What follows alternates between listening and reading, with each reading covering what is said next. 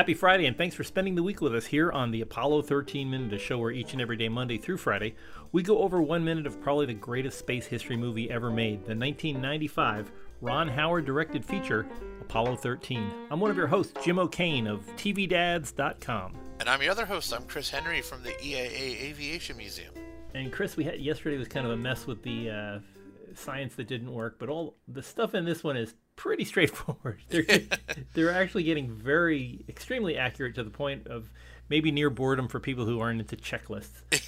uh, but it gives it gives uh, uh, James Horner a good workout. We're we're seeing uh, Ken's running down the list of things that uh, has has to be done, and Jack's following through word for word and uh, you know t- talking about what what they have to do. Some interesting some interesting things in here uh, that are going on as as we as we've been talking all week about the you know the reason that you don't have to worry when you step on an instrument panel is the first thing you have to do in a command module is turn on the instrument panel. So uh, that's pretty much what uh, Jack is doing here. Uh, Mattingly tells him to uh, circuit breakers, caution warning lights for the main B.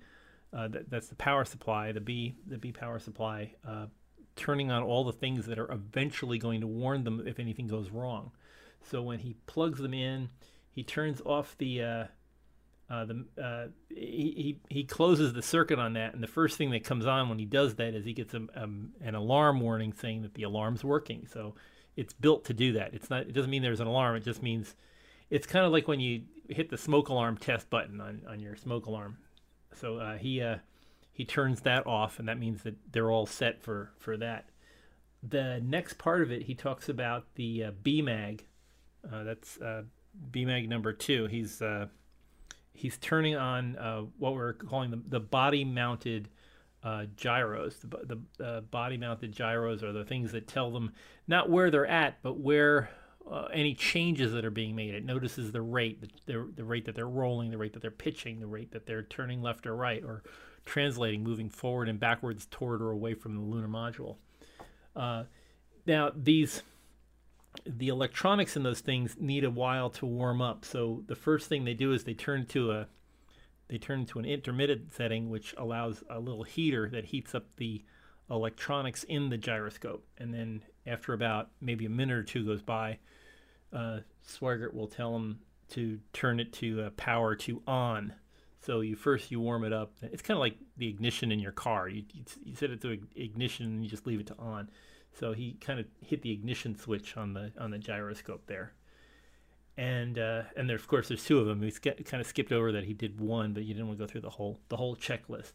Uh, next thing that he talks about is uh, sequential logic one and two on, and so Swigert says sequential logic on one and two, and you say to yourself, what is what's the sequential logic? And what it is is it's a timer.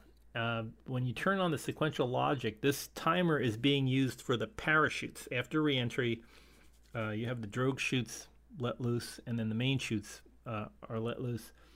And if you if you let all the parachutes go at the same time, there's a good chance they'd get tangled up with each other and that's that's not good because you know you can't you don't have reserve chutes anywhere. This is the mains are the only things that work.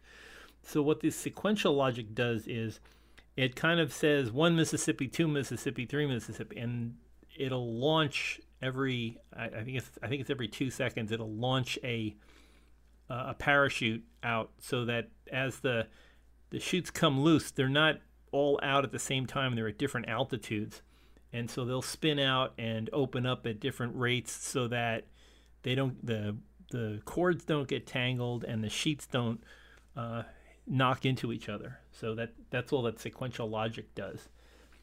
And then uh, the final thing that they're doing here while they're in space is he talks about uh, command module uh, CM RCS pressure on. So what he's doing there is he's getting ready for the reaction control system that's built into the sides of the command module that's going to control their flight through reentry and uh, through the interface and entry. Uh, that's powered on now. So all the switches that are on the control panel that'll be able to let them use the joysticks to uh, shift the shift the shift shift the ship as a tongue twister left or right or up and down or side to side or roll. Uh, that'll all turn on. So the uh, the RCS uh, is very important for them for keeping the correct attitude as they're re-entering the atmosphere. So that's a key thing that he's turned on there.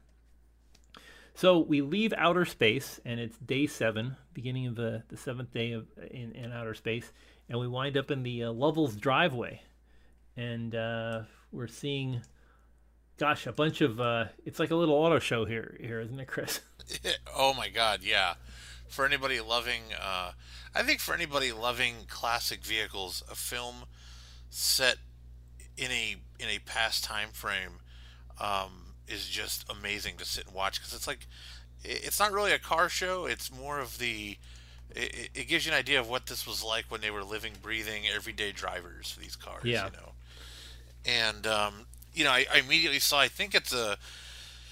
I'm going by memory here, but I think there's like a light blue Falcon, Ford Falcon, sitting in the driveway with the big round tail lights on it, and of course, and I think I don't think we've talked about it up to this point, is the Corvette. Um, and the Corvette is the thing of legend when it comes to the NASA astronauts. Uh, astronauts, of course, are very proud to drive the Corvette.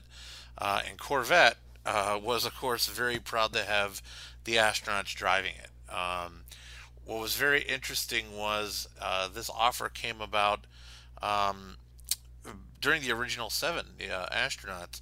It was a dealership uh, by the name of Jim Rathmann, who was also a, a race car driver and he had the idea that you know people were going to be watching what the astronauts wore, what they ate, what they drove, and he basically set that with General Motors, and General Motors gave him a green light uh, to offer the astronauts two cars. They they were able to lease two vehicles, uh, a dollar each for a year, uh, as long as they were astronauts. Um, now, what's interesting is when you first signed on to become an astronaut, you got sort of like a signing bonus. And they were saying that uh, even after the Apollo program, that a lot of times astronauts would get themselves a hot car. Uh, that with that bonus, that was like the first thing that they would go do.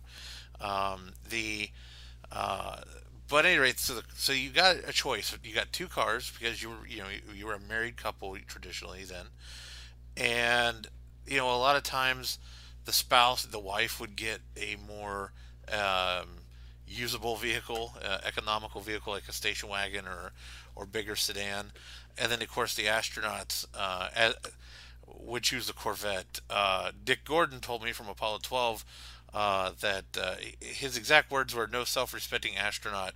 Uh, would not choose the Corvette when given a chance to have one. So, um, that, of course, the crew of Apollo 12 had uh, you know the custom painted matching Corvettes. Uh, something I just found out recently, uh, Jim. You know the paint scheme for those Corvettes. Yeah, the gold. The the, the yeah. Yeah, the, the black on the gold with the white pinstripe. So yeah. Um, it was actually uh, it, it was done between Al Bean, uh, who was the of course the artist, uh, of of the crew, along with a gentleman named Alex Tremulis.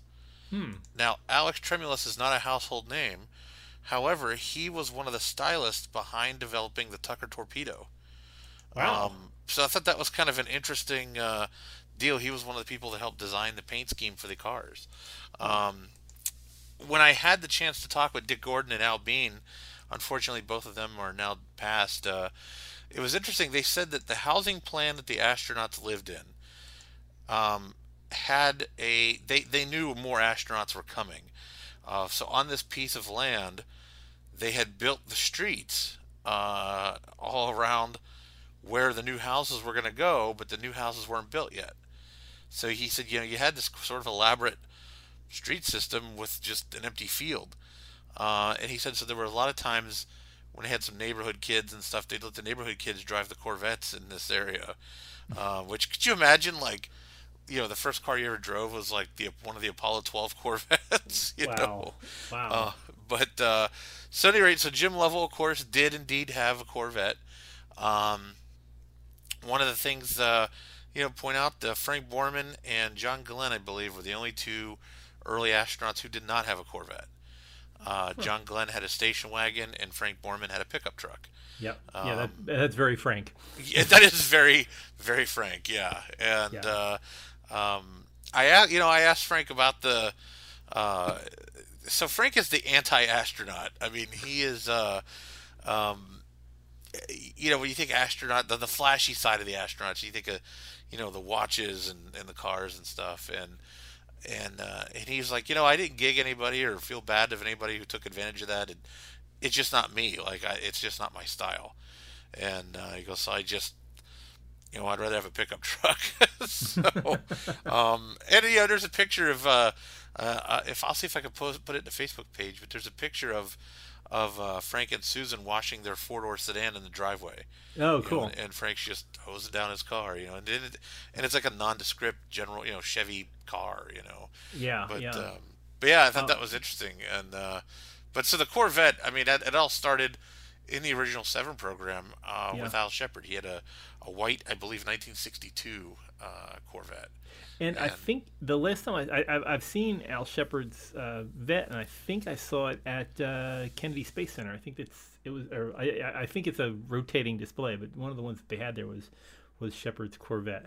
Uh, Yeah, there's a few of the Corvettes. If you're a car collector, um, and, and boy, you can get your hands on one. I mean, the Apollo astronaut Corvettes are amazing. I know one of Gus's Corvettes are out there. Um, I don't know if if any of Jim's are. Um, I do know, of course, the. Um, I don't. I don't know how. I don't follow the new the car news too crazy close, but uh, if I'm spoiling something, I'm very sorry. But they they are about to announce, if they haven't already announced, uh, that there is they they've located the second second Apollo 12 Corvette. Really Um, wow. Yeah, I think it's Dick Gordon's uh, that they uh, they found, and I think uh, and the the one that's been restored and is traveling is Al Bean's. Yeah. Um, so there are, uh, and I want to say Al Warden's Corvette is out there somewhere.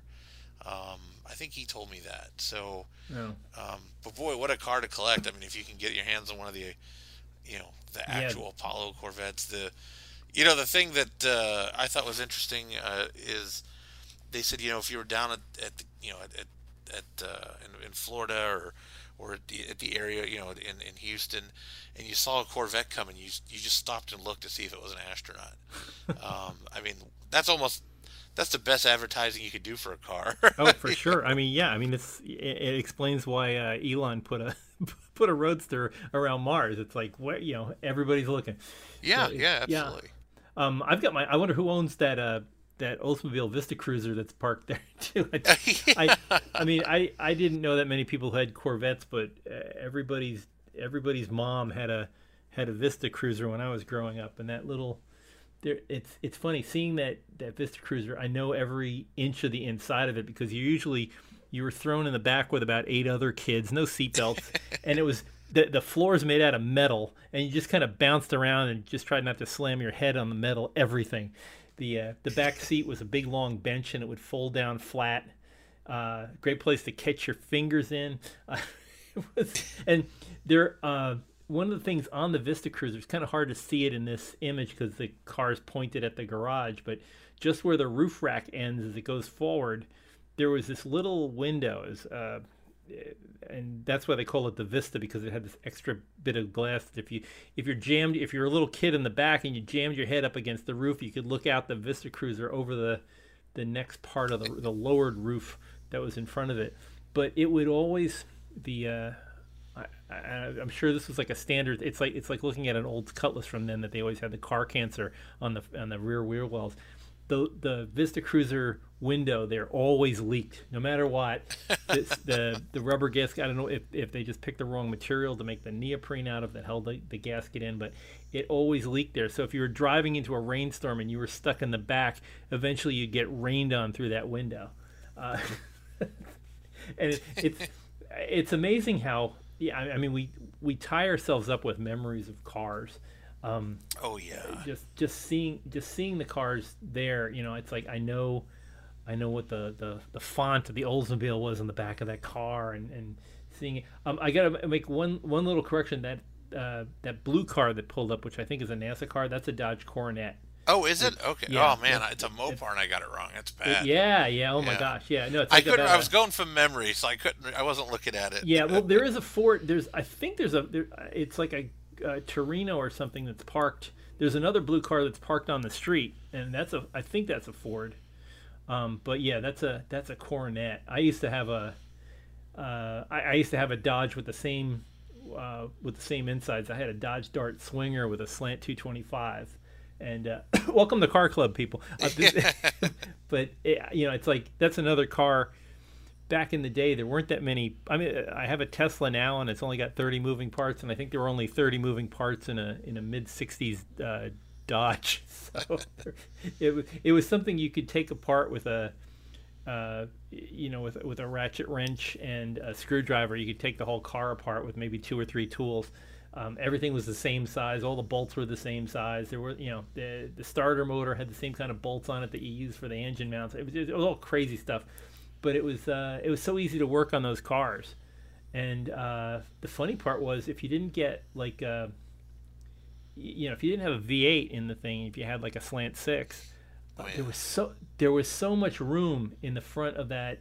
Like it, it, it's this big hood, and you open it up, and there's this teeny little engine, and just uh, just seeing the Coronet. that's what uh, I, I just I just remember how much uh, blank space, which is probably good because it was a good crush zone if you ran into things. And this is the, the days before collapsible steering wheels and stuff.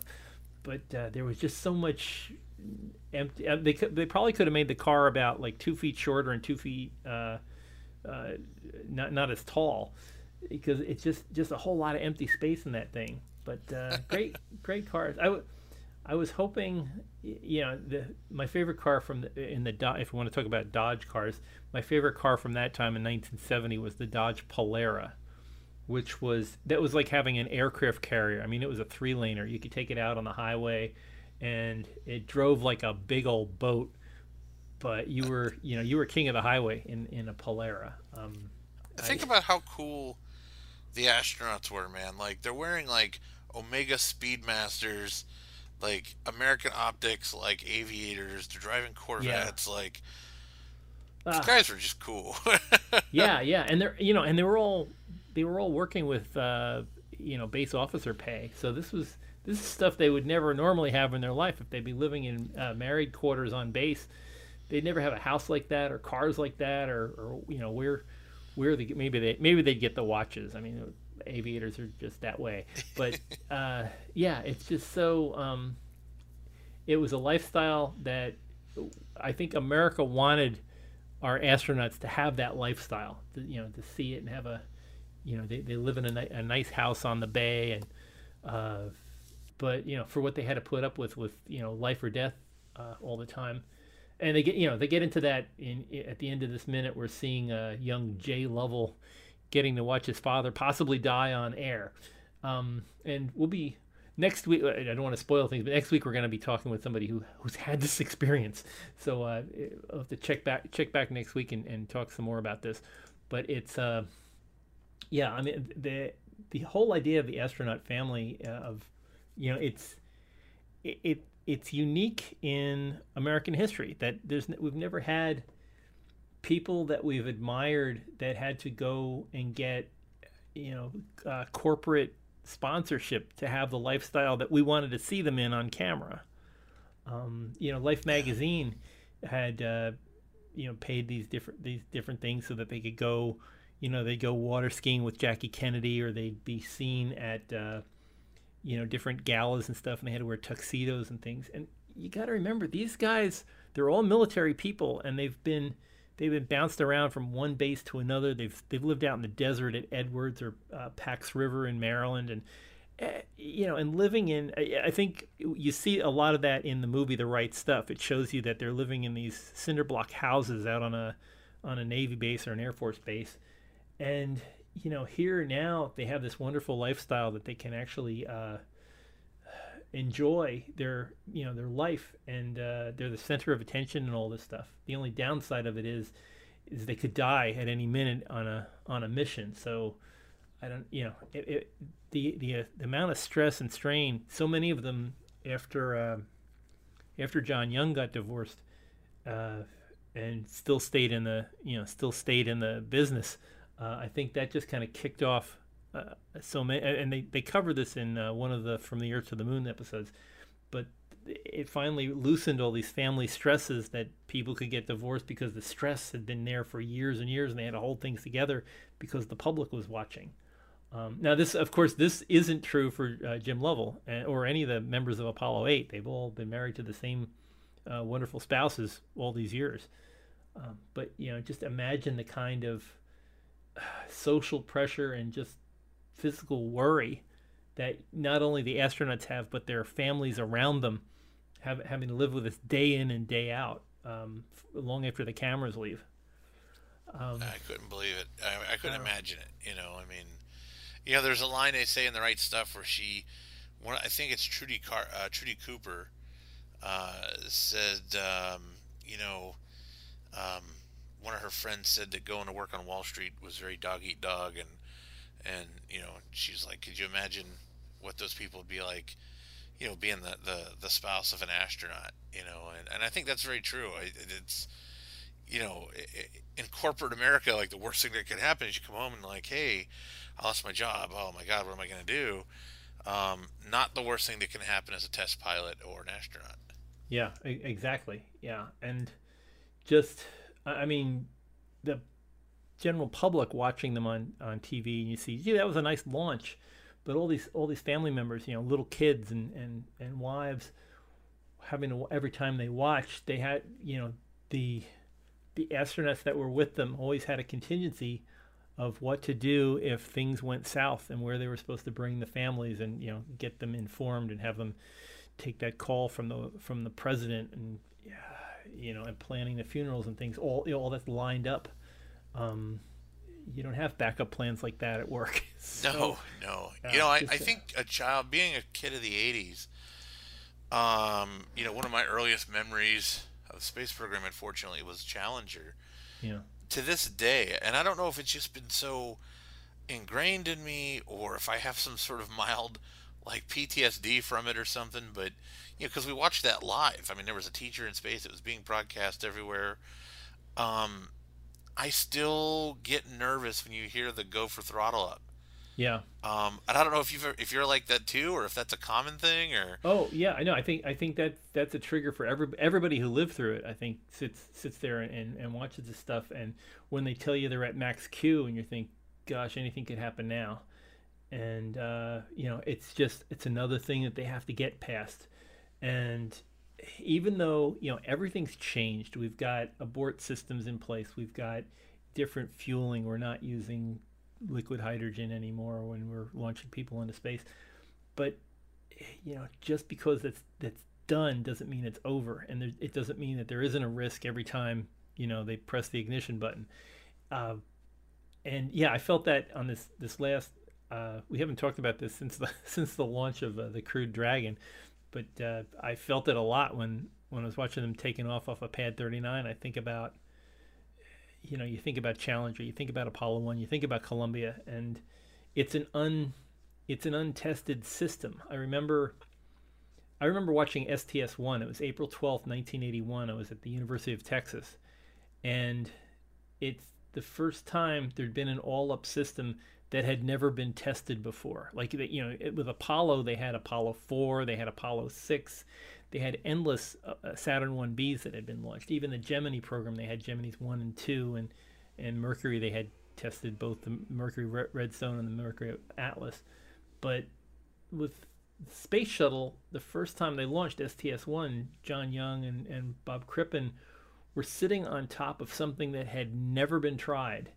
And it was you know, all or nothing. They didn't have it set up so that it could do automated launch or automated landing. It was still a partially, you know, human. Humans were in that mix. So uh, I just the world kind of stopped uh, as as they counted down to zero because once they lit those solid rocket boosters, there you can't. It's like it's like trying to turn off a can yeah a, a firework. You can't do it. Right. Yeah. But it launched and you could hear people yelling in the launch control center that the tower was cleared. And then um, uh, John McLeaish, who was uh, he, he, was the public affairs officer for um, Mission Control. He took over John McLeaish, and he was talking as they got through the different um, the different parts. When they get to uh, you know they were passing through Max Q, and then they, they would go for throttle up, and uh, you could hear the wavering in his. I, I, I got. I'll, I'll, post that video on uh, on our site because if, if you listen to the flight of STS one, you can hear the emotion in John McLeaish's voice because everybody knew that this was a trip that you couldn't turn off, and until they got rid of those solid rocket boosters, there was no way down. And uh, they they released the solid rocket boosters, and you hear the cheer in mission control when that happened and then the guidance converged and, and they were heading to orbit. And it was just it, the sense of relief was palpable. You could feel it through the tv and i watched this in a i was at, i was at a tv studio in austin uh, watching this on a on a couple of monitors that was coming in through a network feed. And uh, there were people that didn't know what was going on other than oh they're they're uh, they're going to orbit. That looked good but they didn't understand how much how many firsts had been done just in the you know the opening six minutes of the launch. They had done things that had never been done before. um, but you know, imagine imagine every crew, and, and, especially I mean, you think about all the families. There's been a, there were 135 flights and two losses in the in the shuttle program.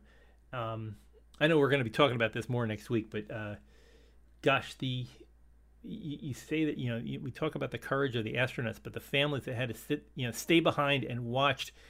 If something happened to the astronaut, it was all over for them. But uh, you know, with the families, they had to sit and watch and then experience everybody, you know, wishing them the best and wishing them their you know condolences and stuff. I mean, it, you got to be pretty brave to be in an astronaut family. But anyway, we're we're skipping ahead. So, um, anyway, good. Uh, good talk today about cars. It's always it's always yeah. good when we talk cars.